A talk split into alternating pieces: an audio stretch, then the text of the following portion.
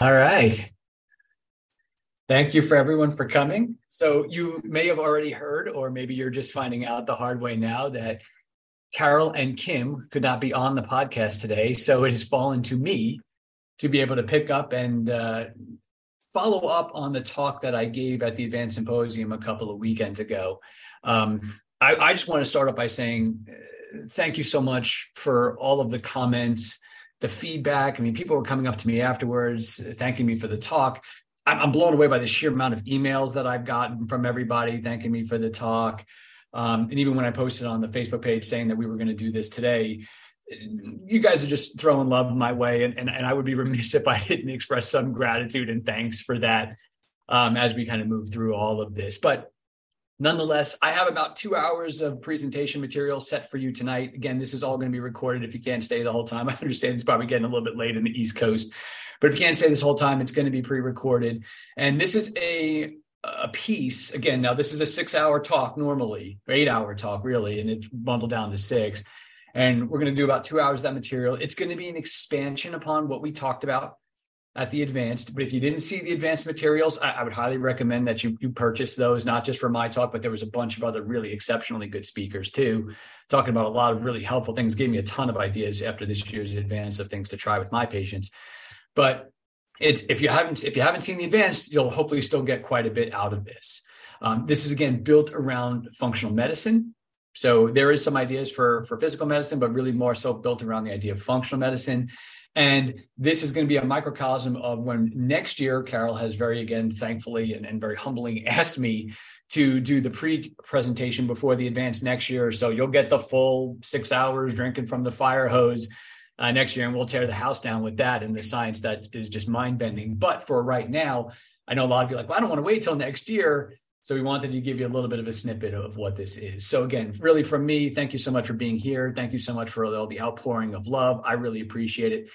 The chat bar is up. So if you have questions as we go through all this, hit them up in the chat bar. And at the end of this, after the presentation's over, we'll do a whole bunch of Q&A. Um, if it's something I can answer on the fly, I will, but keep those questions going because I really want this to be about giving you the information that you need to help serve your patients and, in your individual practices. And, and then at the end of this, after the two hours, we'll hang around and, and do as much Q&A as we possibly can. My kids are at martial arts training tonight. So I'm a free man until they're basically done. So we'll we'll play and we'll we'll answer as many questions. Or you can always tag me in the FSM practitioners group and with other questions. If you do watch this maybe on video and you have another question, tag me on that. I will do my best to kind of get back to you. So without further ado, I want to make this more about you. I, have said my thank yous. I want to make this more about getting you guys this info over here. So I'm going to jump on over to my PowerPoint. So just um, bear with me here for just one second. We're gonna we're gonna share some screens here. If we can share some screens, okay. So, um, so Kevin, if you are on, it's saying that the host will not let me share my screen. So, I was going to share a PowerPoint, so I'm not sure if you can open me up to do that. Yeah, go ahead and try it now.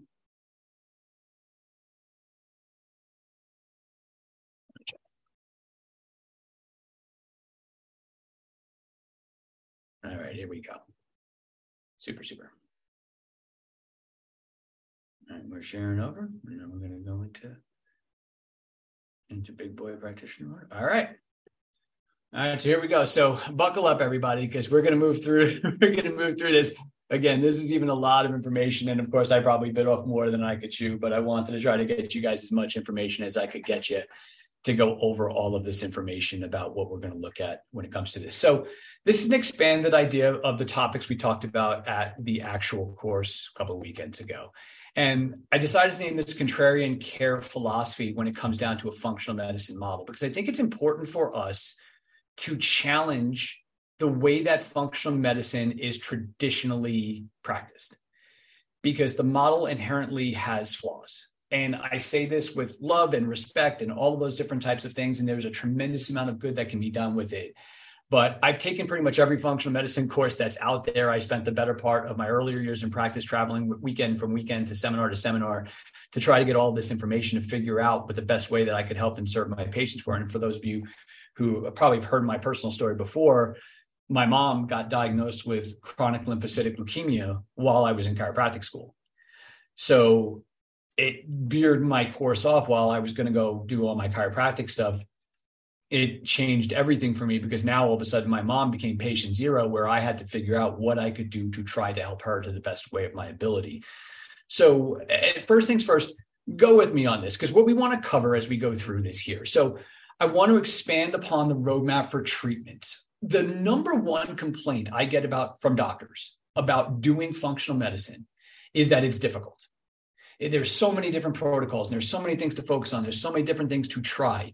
And then I get that. And that was really because there is no roadmap for treatment. Just like Carol has done a great job of giving us a roadmap for physical medicine. You know, you treat the nerve, you treat the disc, you treat the core, right? Those are great. We don't really have that in functional medicine because most of the time we're treating the disease and we're not treating the person and the physiology which caused them to get the disease to begin with. So I think that mentality has to shift. That's one place where it helps to begin with.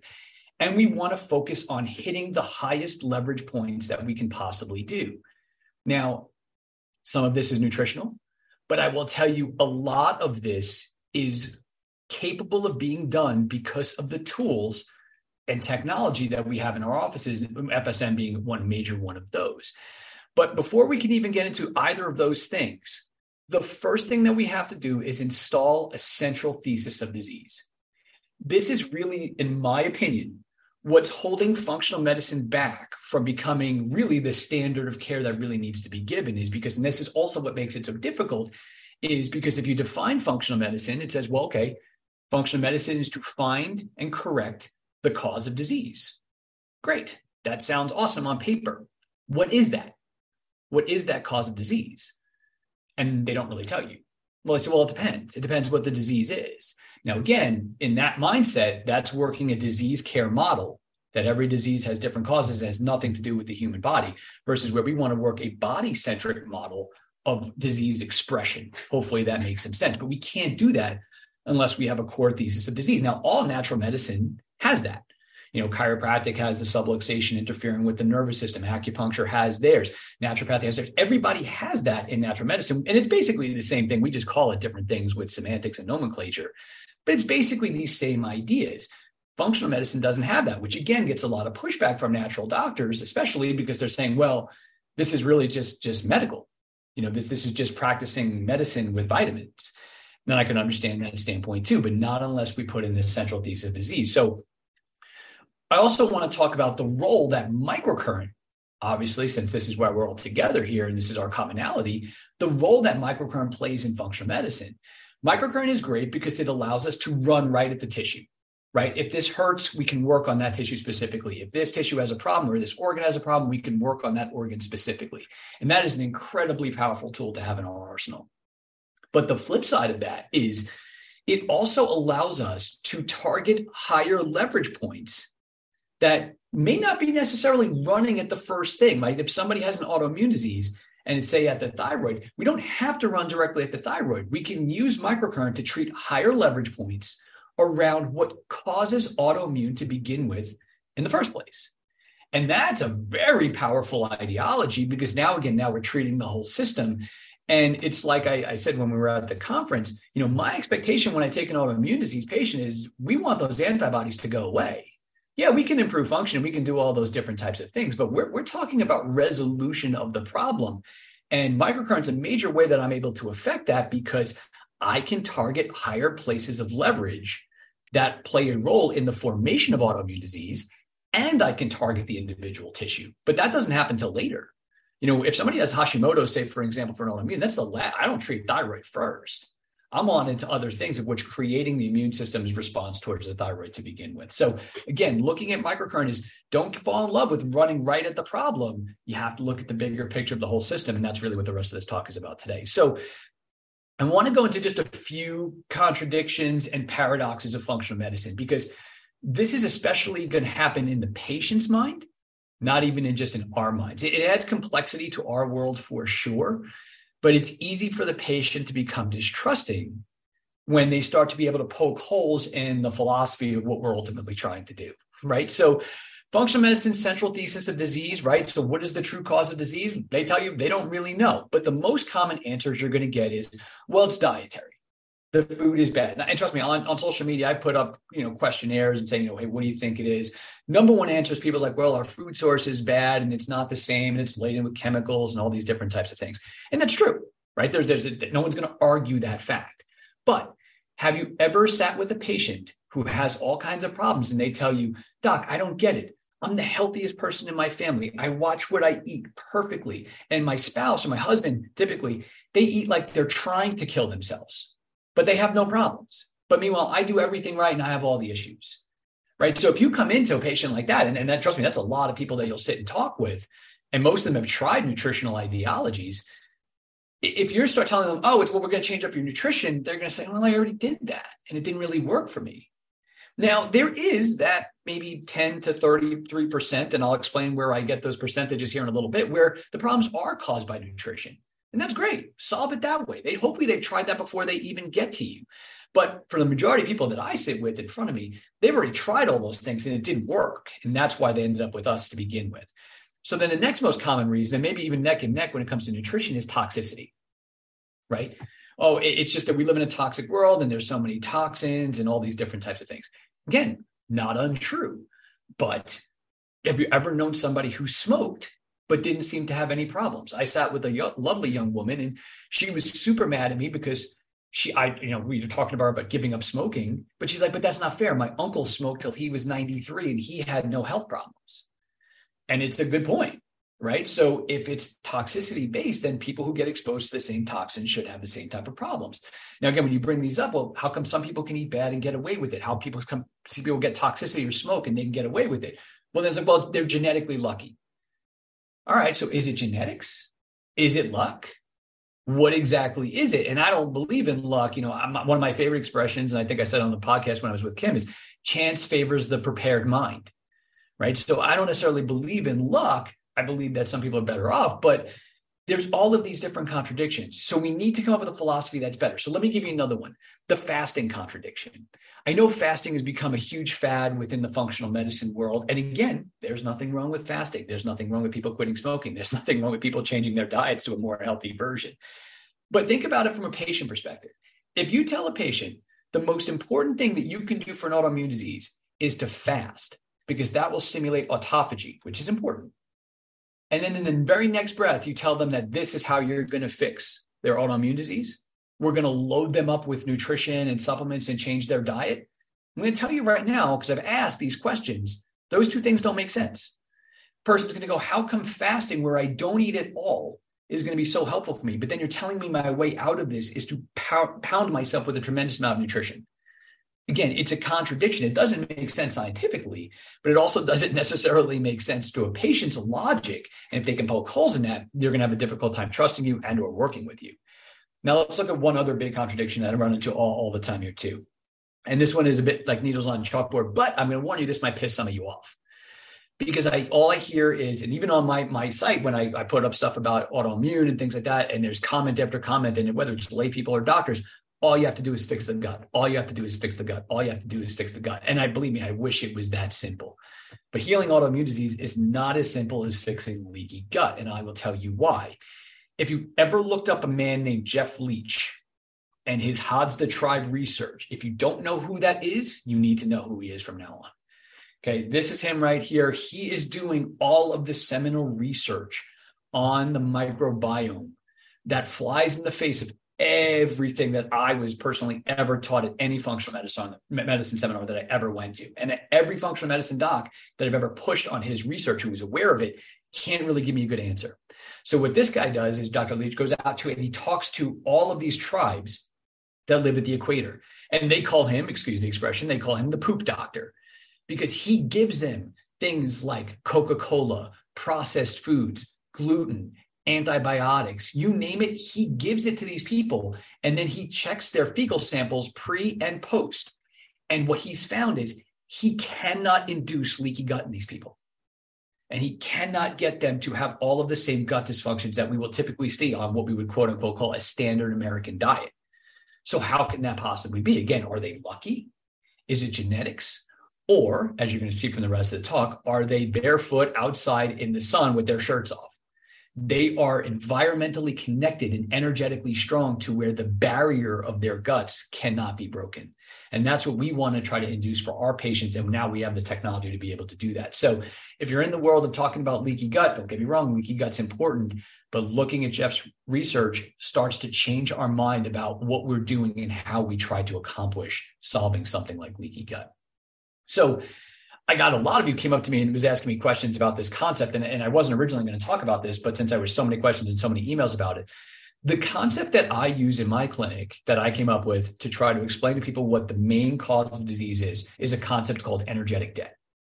Okay, that all diseases fall into this concept that energetic debt is the problem, that basically we do not have enough energy. And when our bodies are not energized, we start to express symptoms and dysfunctions and eventually what somebody would ultimately call disease. Now, I am trying to break energetic debt. I am challenging that concept every single day. Hey, would it stand up to this? You know, why if somebody smoked, would energetic debt work out? Yeah, because if they have enough energy, they can smoke all they want. Doesn't screw them up.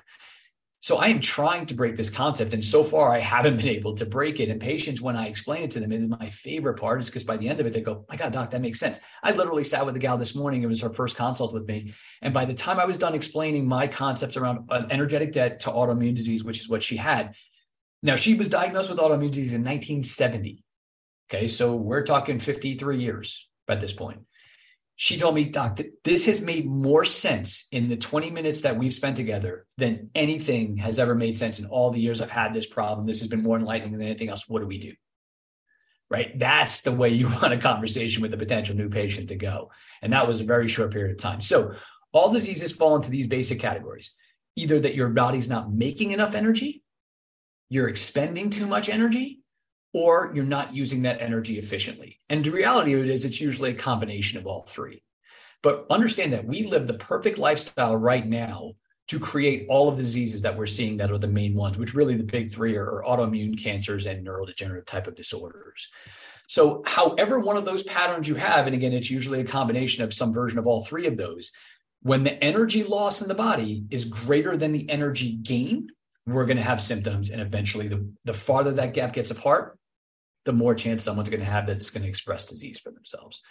So, this is the traditional model of the sciences of how they're applied come clinically, right? So, it's that the biology is the most important thing, right? You got to have all your parts. Got to have all your parts. And really, the chemistry is where most of the focus goes. Well, you know, traditional functional medicine and traditional medicine is basically better life through better chemistry.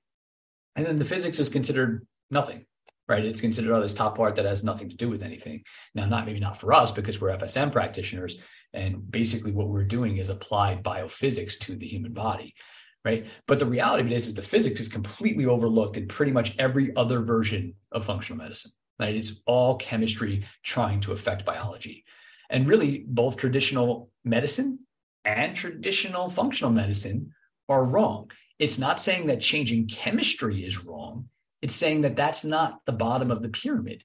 Physics as a science governs everything. There is no chemistry without physics. There is no biology without physics. We are basically just energized particles that look like matter, ultimately, is what it comes down to, not to get too crazy scientific. But the physics governs and physics rules all of this. Chemical reactions are driven by physics reactions, right? So you can have perfect chemistry and the physics can be off, and someone is going to express ill health. So I'll give you a perfect example. Patient comes in and they say, Doc, I've been everywhere. They tell me my blood work looks great, but I'm sick as a dog. So what that means is that their chemistry is in balance, but their physics is altered. And the physics trumps the chemistry, so they feel bad. Now the flip side patient comes in and says, Doc, I feel amazing. I'm just here for a well checkup. You know, my, my spouse sees you and I just want to make sure that, you know, the good work you do, I want to make sure that I'm good too. And we look at their blood work and it looks like a train wreck but they have no problems. So it looks like they should be sick because their chemistry is altered, but their physics is good and the physics rules, so they feel fine. Okay. So we want to change our focus on addressing the physics first and foremost. And then we're going to be good doctors and we're going to work on the chemistry as well and the biology. But we are going to hit that highest leverage point, which is physics. Right. And microcurrent really, again, allows us to do that. So the basic conversation I have around energetic debt is I tell people think of your body like a business. Okay. And just like any single business, businesses are going to have money that they're going to expend and money that they're going to make, right? So you have money coming in, you have money going out.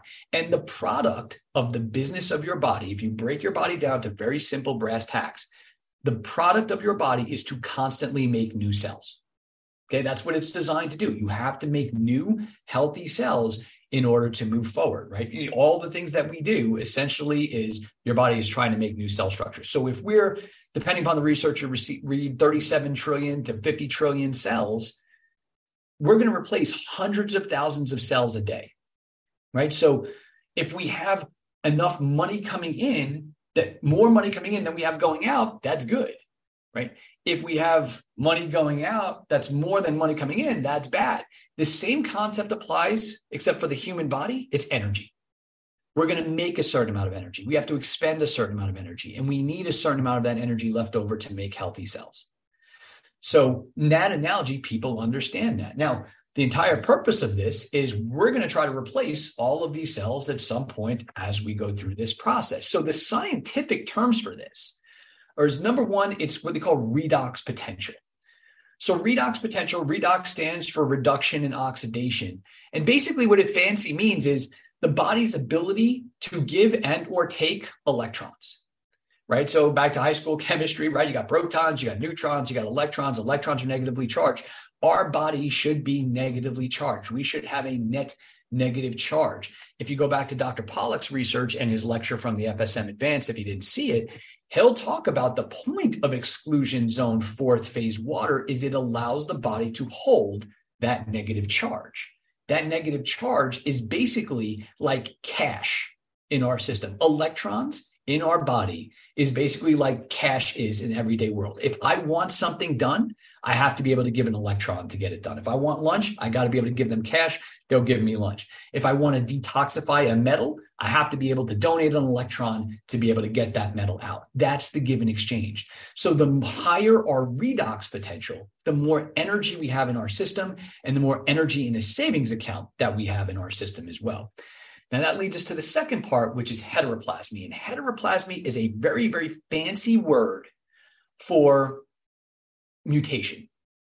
Okay, so percent heteroplasmy means the percent of mutation. So no matter how healthy somebody is, they will make a few, maybe 10,000 cells a day that are abnormal, mutated, incorrectly made. But that's fun because we have this system called our immune system and its job is to locate and find these cells that are made improperly. Right. So percent heteroplasmy looks at this. Now, this I should specify is this is looking at DNA, but this is looking at mitochondrial DNA. Right. So we have the DNA in the nucleus of the cell, and then there's mitochondrial DNA, which, if you look in the research, it'll typically specify it as mtDNA, which stands for mitochondrial DNA.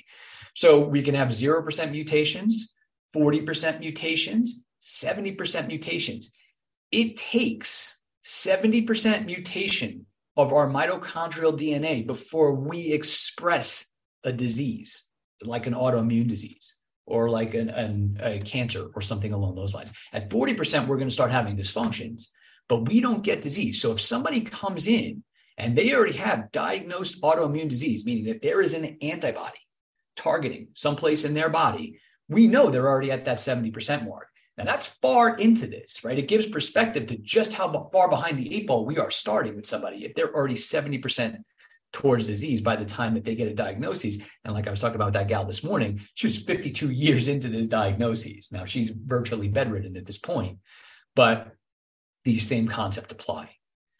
So now that leads us into step three. Step three is autophagy. Step three is autophagy, and autophagy is basically your immune system's ability to heal and repair damaged cells. So when autophagy breaks, we get autoimmune disease, right? So we want somebody who has a high redox potential, a lot of energy in the system, low heteroplasmy rates, and very efficient autophagy. If somebody gets low redox, low amounts of energy in their system, they're spending more than they're making, which leads to higher heteroplasmy rates, higher levels of cell mutation that puts the immune system in a difficult spot where now cells that it would normally repair it doesn't repair them, and they go out into circulation for use. It is those cells that eventually are what get targeted by your immune system and is the causation of autoimmune disease. I will tell you absolutely certainly, as I am sitting here right now, in all autoimmune disease, you will find low redox, high heteroplasmy, and broken autophagy, or some sort of dysfunctional autophagy. How somebody, and that is the concept of energetic debt. Our job as doctors is figuring out the nuance of somebody, how somebody ended up in that debt where they're not making enough energy, how they're spending too much energy, which systems aren't working properly. That's the science behind energetic debt.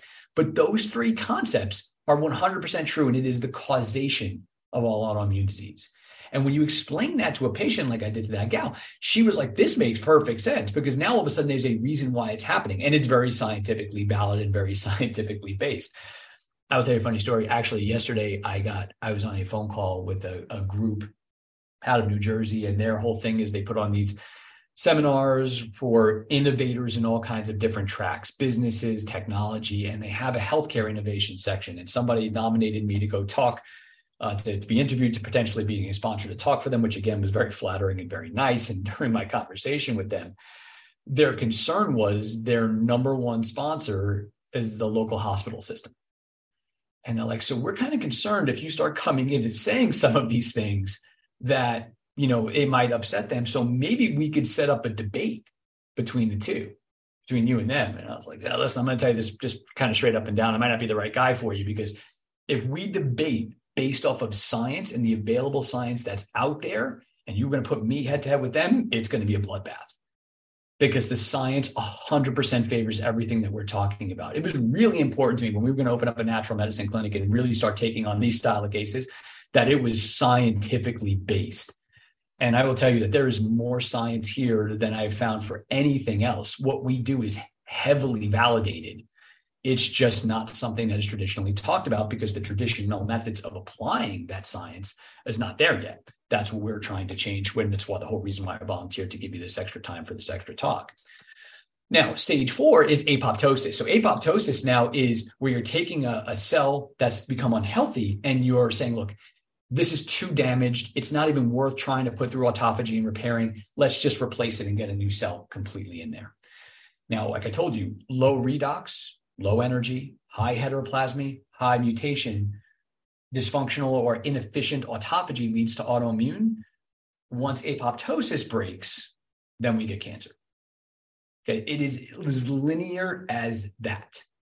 As sure as I am sitting here, I know that is a massive oversimplification, but I'm literally giving you the keys to the kingdom here. Is these concept is what is causation for these different different types of diseases as we move through. So our goal when we're working with patients is to try to get them to a point of higher redox. We're trying to get them to a point of lower heteroplasmy. We're trying to get their autophagy and their apoptosis efficient. So that will help us get them to a point of sustained health. So now my focus with them is laser sharp we have this energetic debt. We're losing energy. We're not making enough energy. We need to make more. We have someplace where we're spending too much and we're not using it efficiently. Where is that happening? All of my attention is there. The patient understands exactly what I'm looking for and exactly what I'm trying to do. We're not saying, well, we're going to run a million tests and try to figure out. No, that is laser focus of what we're trying to accomplish, the cause of these problems at its source everybody's on the same page. And it makes my life significantly easier because instead of trying to learn every disease process underneath the sun, instead of trying to run all over the place and try to figure out what am I trying to approach, I am looking to fix these four pillars of problems. Okay. And that is really what it comes down to. Now, like I said, I have tactics for days on how to do all that. And again, it's not going to happen here in this two hours because one, I would never be able to do it. And secondly, your minds would melt. But, but it's talk about drinking from a fire hose. But I'm, I'm just kind of giving you this idea of this big picture of what we're talking about when it comes down to energetic debt and the phases and just how laser sharp and focused this could be of hey now i'm using the tools that i have microcurrent being one of the major ones to affect these different areas and make sure that this all works okay so I use this analogy with patients all the time, and I love these shows. I know I shouldn't watch as much TV as I do, but I really like TV. I think it's after I read all the research I spend all day looking at, and I need to kind of shut my brain off and, and just do some mind numbing stuff because then my my brain will process all the information that I'm trying to go through and trying to get an understanding of of what to what to figure out. So when I'm looking at all of these guys here, what I'm trying to figure out is we want to make sure that it's the same concept that these guys are going to use, right? Bar rescue, re- restaurants, hotels. There was one gal who saved hair salons. It's all the same stuff. They do the same process. They're going to flood the company with money. They're going to do a cash influx. They're going to clean up their books, right? If there's an employee stealing or something like that, they're going to get rid of them. And then they're going to optimize their systems. And if they do those three things and they put a manager in charge and they say, hey, look, this is what you have to follow, well, then weirdly, when you follow up, those businesses go on to be successful. It's the same thing that we're talking about with patients. We are going to find out where you're not making enough energy. And we're going to use technology that exists now to push energy into that system as strongly and as massively as possible. Then we are going to find out where your system is wasting too much energy. And we're going to take that off of your books. We're going to get that out of there. And then we're going to optimize all of your systems. And if we can do those three things and repair as many of those cells as we can, if we can push your redox up and we can drop your heteroplasmy down and we can get your immune system working right, now all of a sudden, those cells that didn't look like you anymore, now they look like you or they're replaced by ones that look like you, and your immune system says, huh, that's us. Leave it alone. And then antibodies disappear off of lab work. So uh, everyone says, well, how do you do that? How do you accomplish that? The main thing is I'm not looking at the immune system as enemy the immune system is not made a mistake, doesn't make mistakes. You have to change your thought processes. Why would the body do this? Right? It's always doing it for some sort of reason. The question is why? Why did it do this? Okay, so in that scenario, how do I help the immune system solve the problem at hand? The problem is low energy. The problem is high heteroplasmy and a lot of mutation rates. How do we solve that problem? If we solve that problem and we get the immune system stronger, all of a sudden then antibodies and stuff like that starts going away, which is why I said my expectation is that antibodies will go away for most of these autoimmune cases that we work at. Granted that the person also makes the appropriate lifestyle changes that we need them to make as well. So hopefully that makes some sense as we kind of move through this here. So that said, we want to talk about energetic inputs. How does the body make energy functionally and really, really scientifically? Okay, so again, warning, this slide might antagonize some people. 90% of the energy that we'll gain comes from our exposure to environmental sources, our connection to nature, not from food. If you ask most people how do they get energy, they'll typically tell you it's food. It's 100% food. They have no idea that they get energy any other way. They've been taught and told over and over again that the only way that you can get energy is from food source. And while there's while that's true that some energy does come in from food, it is a very very small percentage. So let me explain to you where I get those numbers from. It is designed in the human body that 66% of the electrons that we use to generate ATP are designed to come from nature. Now, that said, that's okay, well, that leaves us 33%. So, so if you want to say 33% of all problems of these types of problems are caused by poor diet, that wouldn't be unreasonable. However, electrons that come from food, when they enter into the mitochondria in order to become ATP, the mitochondria only works at 39% efficiency, which, by the way, is still the most efficient, essentially rotary engine that exists in the world. It's more existence than jet planes. It's more uh, it's more advanced than cars. Anything else. So don't take that as a knock on the human body because it certainly isn't. It is still the most efficient engine, but it is still only almost 40% efficient. Now, nature based electrons are used at 100% efficiency. If you get an electron from nature, your body will 100% of the time use that in order for the formation of ATP. So if you've got this 66% of the electrons on the green side here, and you've got 33% of them left over there. If you have 100 electrons, 66 of them are going to come from nature and they're going to be used at 100%. That 33 left over is going to be used at really only about 40%, which is about 12 maybe 13, 12 and a half, 13 electrons, right? So it's a lesser amount. So if people are trying to fill this entire electron gradient with just food and not from nature at all, which is basically not the way that we live anymore, does it make sense why we're seeing a nation that is struggling so much with obesity? Because we have to keep eating and eating and eating to try to inefficiently fill this electron void with food that eventually leads us to overeating and gaining weight. Well, I always laugh when they put up pictures, especially see them on Facebook, which says, you know, hey, look, this was the 60s and then this is now, look how different everybody was. All the pictures of the people that they show in the 60s, they're all outside.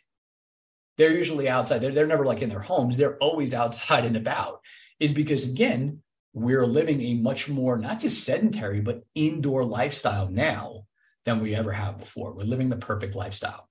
So if we get enough nature beta electrons, what will essentially happen is it'll fill in this gap. And I'll give you an example. If you've ever been out and about, like my family and I went hiking uh, this past weekend, we, it was a beautiful day in Las Vegas. We went out to this one trail that we've hiked before. We were out for uh, you know about two three hours. I planned it perfectly, so we showed up at the time when the UV spectrum of light was going to be perfect, and we would get the most bang for our buck because I'm crazy like that.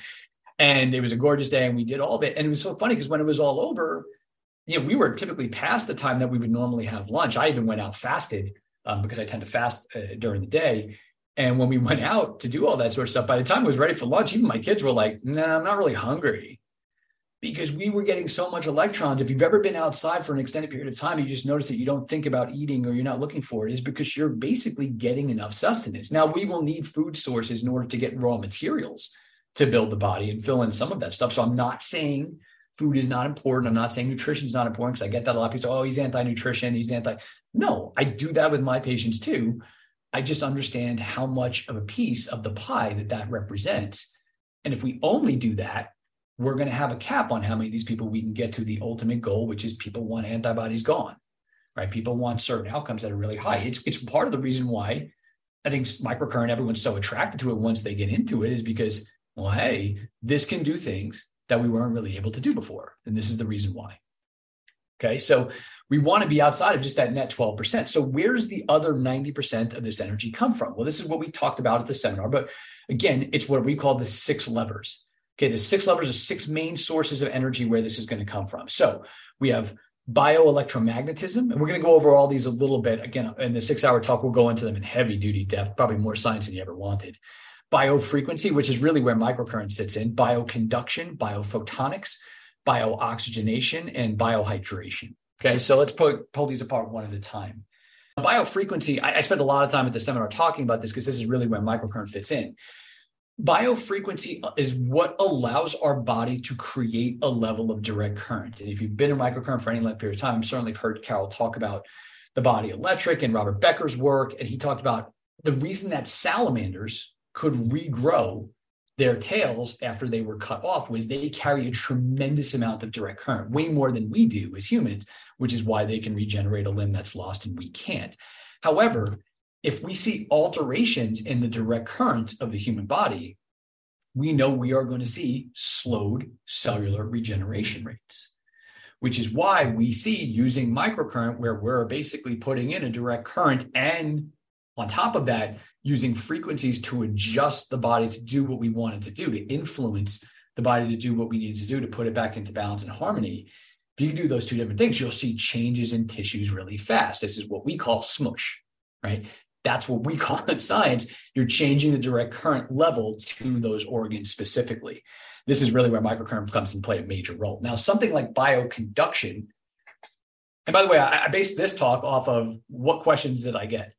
after you know when when emails ask me what questions do people grab me in the hallway and ask me everyone's like so those six those six sources like can we look those up where do we get them so some of the words words that i'll use they're scientific so i figured i would just give you a quick recap of what they are so now bioconduction is basically how do we get electrons in from the outside to begin with it's, it's actually pulling electrons in we talked about electromagnetism is charging those electrons frequency is about tuning those electrons now we have to get the electrons actually into the system in one way versus the other. This is no different that you have to have contact.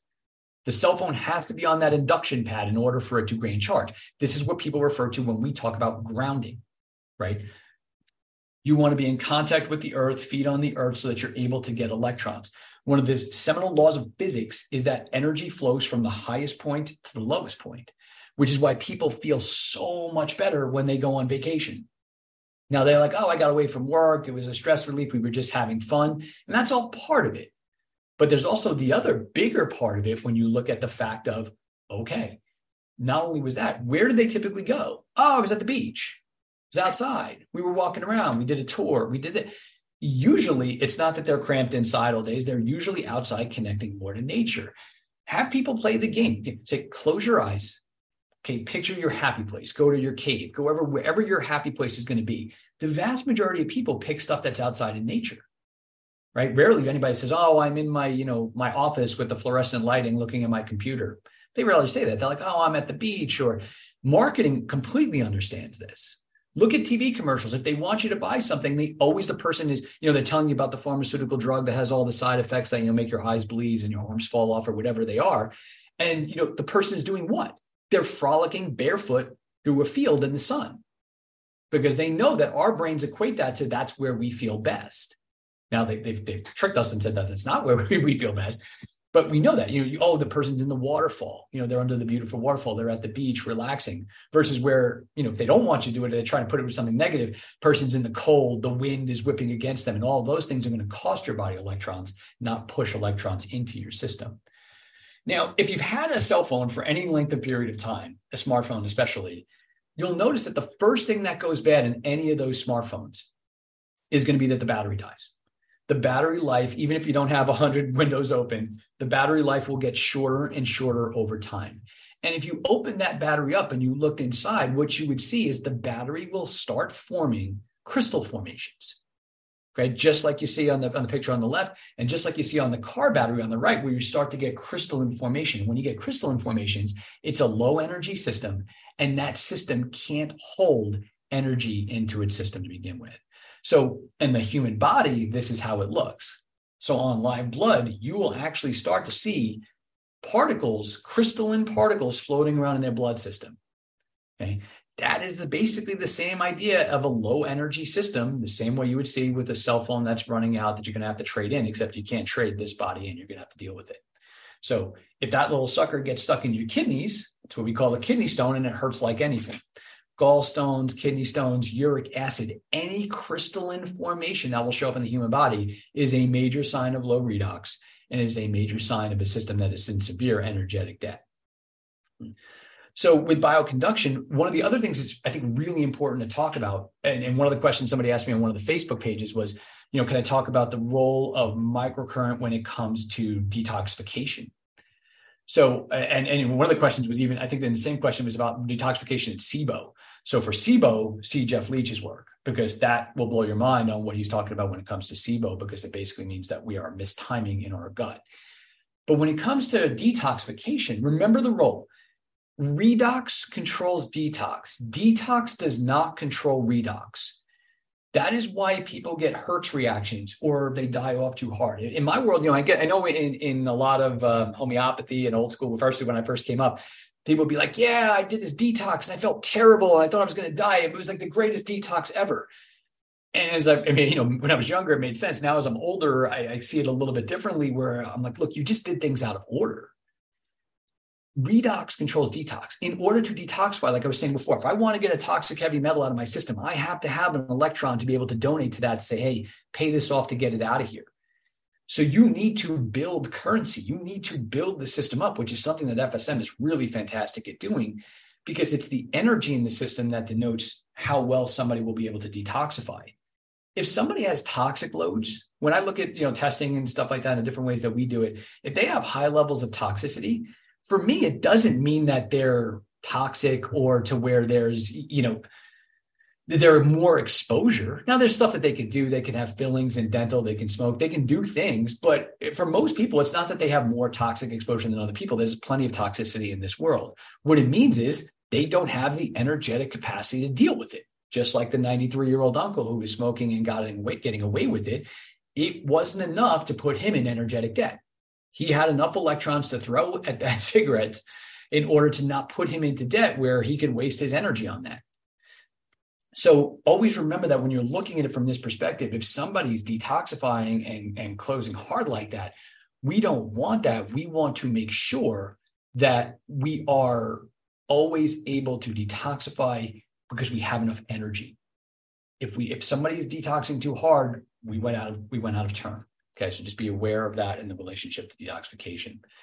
So biophotonics, biophotonics, the, the study of light in the human body is basically could be really the entire six hour talk, let alone the entire two hour talk. But but to kind of go through this quickly enough, man-made blue light, basically indoor artificial lighting, is probably the greatest threat to human health than anything else. And it, it's probably neck and neck with, you know, EMFs and 5Gs and all that sorts of stuff. And probably depends on the day you catch me. I'll kind of go back and forth between the two. But the more now, as I've, I've kind of sat with the science more, that blue light is really starting to ring more true to me as being the greatest threat because this is how most people spend their nights. You know, it, it, there's a famous quote that says, you know, we're, we're the only uh, creatures who were smart enough to create artificial lighting and the only ones dumb enough to live under it because light sculpts the way that our body times things, right? So now we have electromagnetism for charge, we have frequency for tuning, we have conduction for gaining. Now we have light for timing, right? Basically, and when we get into the melatonin portion of this, when we talk about the Archimedes levers and we get to melatonin, this we'll get more into this. But the use and, and the exposure and not exposure to light is paramount for our health. So we also have oxygenation. And it comes down to very simple ideas is we are most efficient when our body is using oxygen for fuel, right? It is the optimal fuel source that cells will generate ATP and energy from, right? So I made the comment earlier when we drop to a certain voltage, when we drop to plus 20 millivolts, and we get to plus 20 millivolts, and that creates cancer within 48 hours. The reason why that does it is at that level of voltage, the cellular, intracellular oxygen levels will drop below 65%. And once the voltage drops to that point and the intracellular oxygen levels drop below 65%, meaning ATP is being created by 65% of it's coming from oxygen and 35% is coming from something else, that cell is going to turn cancerous on you and it's going to turn bad on you and it's going to dysfunction. Right. So oxygen. Now we knew this. Otto Warburg, 1954, did his seminal research and won the Nobel Prize, saying that cancer exists in a low oxygen state. This 65% does not mean if you put a pulse ox on somebody, it's going to show 65% or lower. What Warburg said, if you actually read this, and this is misinterpreted quite a bit, but if you actually read Warburg's research, he will say it will be cancers in the presence of when a cell is in a state of hypoxia even though oxygen is available. And it's a state that they kind of refer to as pseudo hypoxia now, where it's a low oxygen state, but it is be, in the actuality, the oxygen is available. It's not that they're not breathing enough air in, they're just the cells are not healthy enough. There's low voltage, not enough electrons, whatever the case may be. They are not able to utilize that oxygen to efficiently make energy right? So it's a different thing because if it, truthfully, if it was just low oxygen, curing cancer would be very, very simple because all we'd have to do is hook people up to oxygen and pump their oxygen levels up and they would get better. It's not how it works, unfortunately. Because if we burn oxygen to make ATP, if you think of this like miles per gallon in a car, you'll get 38 ATP per oxygen that you will use, right? So that's 38 miles a gallon. If you don't, and you're using some other source, which is basically sugar, you get two ATP, right? So that is not equal and the same right, is a significantly different portion of this. And this is where, again, I've caught a lot of flack for talking about this, but I don't really care because the science is what it is. When I've said that cancer is an adaptive solution to help the person survive.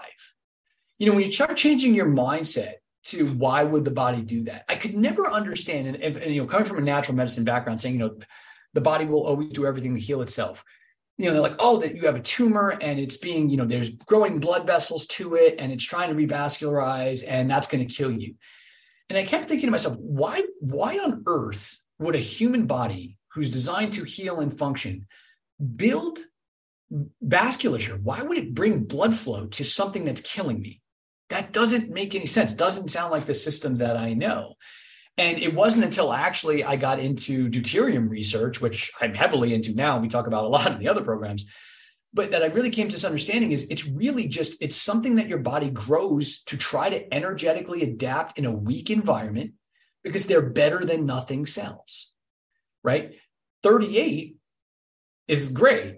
2 is significantly less than 38, but guess what? 2 is more than 0. So your body has two choices. It can either stop making cells and we make no ATP and you die fairly quickly, Or it can say, look, we'll make two ATP. It's better than zero.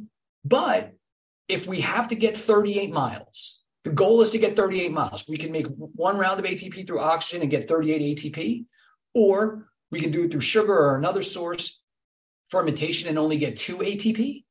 Well, then we need 19 cells to make two ATP each, ATP each, in order to make 38 cells from one. Does that make sense? So you need one cell to make 38 ATP, but now you need 19 cells in order to make two. Does it make sense why now cancer is rapidly reproducing cells, why your body starts rapidly making these unhealthy cells?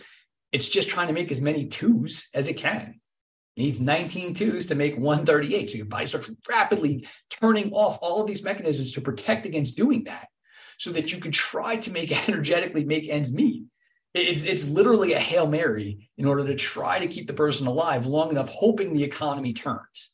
It's just trying to buy time. Now, things aren't going to go well. The person's going to get sick. You're not going to function real well at two, but it's better than shutting the business down right now. So, this is the Hail Mary aspect of it. Your body is literally just trying to buy time. It's all it's ever trying to do, hoping things change. We have the capability now of being able to uh, manage, look, evaluate all of that, and change those things with some of the technology that's available to us. So, you know, I don't want to spend too much time either on biohydration because Dr. Pollack, you know, wrote all the research on this, and, and a lot of this is, is his ideology, anyways. And, and, going back to, to Gilbert Ling, who we also spoke about at the advance. So if you have a chance to watch that um, uh, lecture he gave, or um, you know, watch it again because there's a lot of hidden nuggets in there too. I watched it last year and I watched it again this year, and I still got more notes off of it this year than I did for last year the ability to have exclusion zones water allows us to store external energy inside of the body. And we really want to be able to do that. And this is part of the idea of why we need people hydrated in order for microcurrent to work for them, right? Because we need them to be able to drive energy and not just drive it, but they need to be able to store some of that energy to use at a later time. Otherwise, we run into the jacuzzi effect where a person feels good in the moment, and they feel good while they're getting this energy built up. They feel good while they're in the jacuzzi. And then when they get out and they get back into the cold air, they, they feel just as bad. Their muscles tighten up. They feel just as bad as before they went in the jacuzzi. We don't want the jacuzzi effect. We want to be building energy, sustained energy, redox potential, a savings account over the course of a period of time. So again, there exists this fourth phase of water that we've amazingly something like water, which is so basic to our existence and we've known about forever, we're still learning new things about it every single day. And I'm always fascinated, like guys like, like Gilbert Ling could, you know, back in the 60s, could conceptualize all of these ideologies. And then somebody like Dr. Pollack can bring it to the forefront today for us to see. So hopefully all of that makes sense from these bigger pictures because now, while, while microcurrent really helps in the frequency side, we have all of these ways and technology in order to be able to bring all of these solutions to the table for somebody. So we can really re-energize somebody very quickly. There's fast ways of getting electrons into their system. You know, there's fast ways of balancing out their frequency. We can re-electromagnify everybody so we can reinstall that proper electromagnetic field so things are working the way that they're supposed to. We can retime them to day and night using ideologies and light and all those different types of things. You know, we can make sure that they can uptake the cellular oxygen. We can make sure that we're getting a creation and internal portion of fourth phase water into their system. These are really high energy leverage points. Whereas if you can do this, you're going to cut somebody's healing perspectives down really significantly. And I know there's a lot of doctors out there and researchers talking about biophysics and, and all these different ideologies. And, and this can be something that can be done by connection to nature, but it would literally take somebody years. You know, they say that the average person for a mild to moderate problem would take them seven plus years in order to be able to deal with all of this. And that's basically living to get healthy. And that's not what we want for them because it's not realistic. They're not going to be able to do that. We have to be able to put them in a situation where we can optimize what we have in as short of a period as humanly possible and teach them, hey, look, this is how you have to run this business from now on in order to keep everything going the way that you want it to. So, with that idea, now we've got okay, we've got our, our basically our four pillars of health, right? We've got we want redox, we want energy in the system, we want low heteroplasmy. We want low amounts of mutations, and we want the immune system to be really, really efficient at apoptosis and, and autophagy. Right. The better your system is at. Understand that probably 90% of your immune system activity is devoted to autophagy and apoptosis. we tend to think of it, and patients tend to think of it the other way around, where your immune system, all it's doing all day is fighting infections. It does that too. You know, it'll fight infections, it'll fight COVID, it'll fight all those different types of things.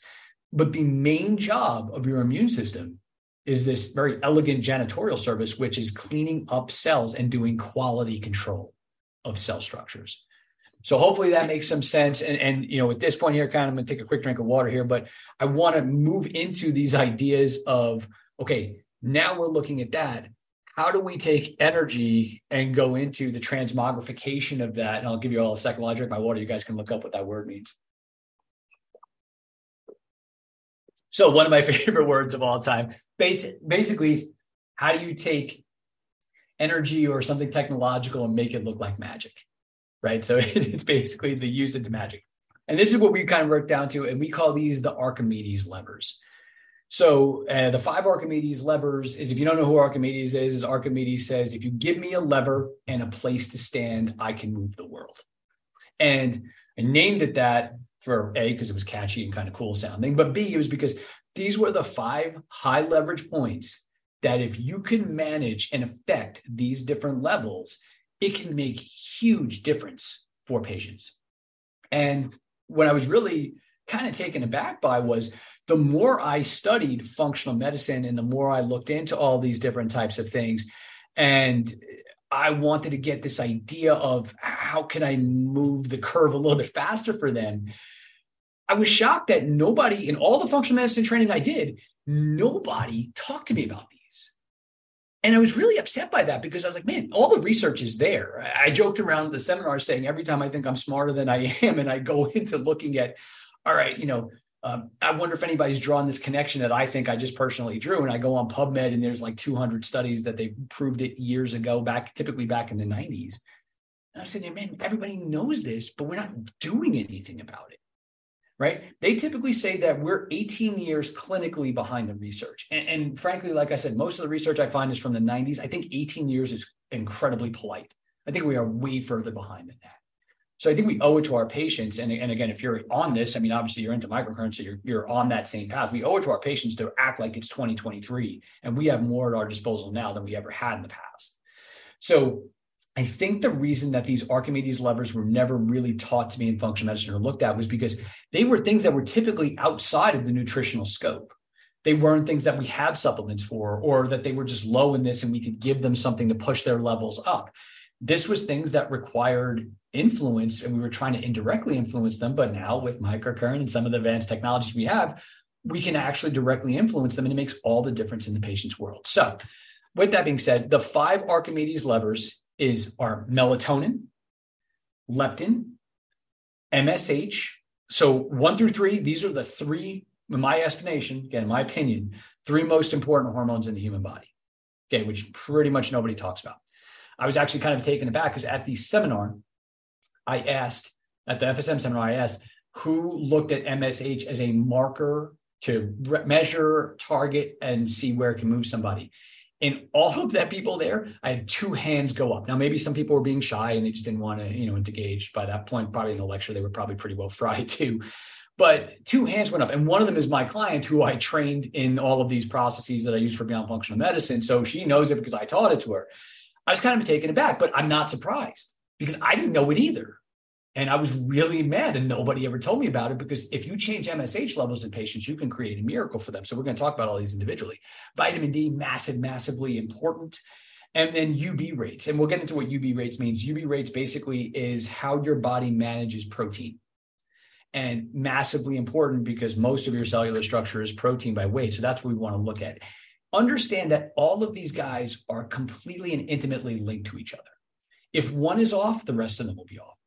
So that's what makes the tactics of evaluating all these guys a little bit difficult because MSH might not be out of range, but it also might not be working the way we want it to. So there's a little bit of reading between the lines when you're looking at all this. Some of it is just pure quantity quality issues, right? Somebody's low on melatonin, or or if their leptin levels are too high, if their MSH levels are too low, vitamin D, obviously their levels are typically too low.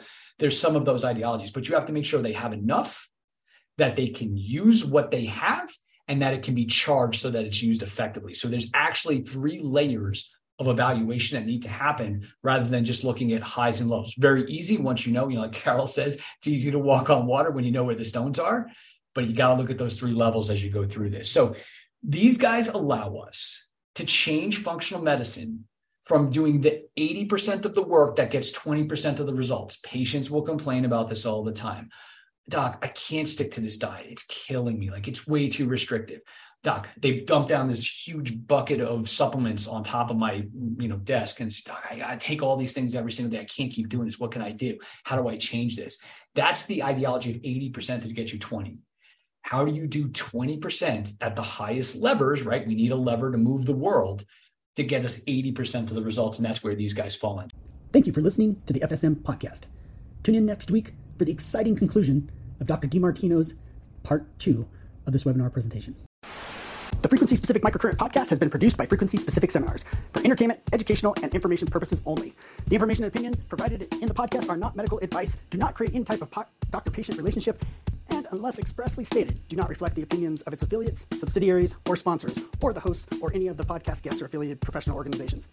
No person should act or refrain from acting on the basis of the content provided in any podcast without first seeking appropriate medical advice and counseling. No information provided in any podcast should be used as a substitute for personalized medical advice and counseling. FSS expressly disclaims any and all liability relating to any actions taken or not taken based on or any contents of this podcast.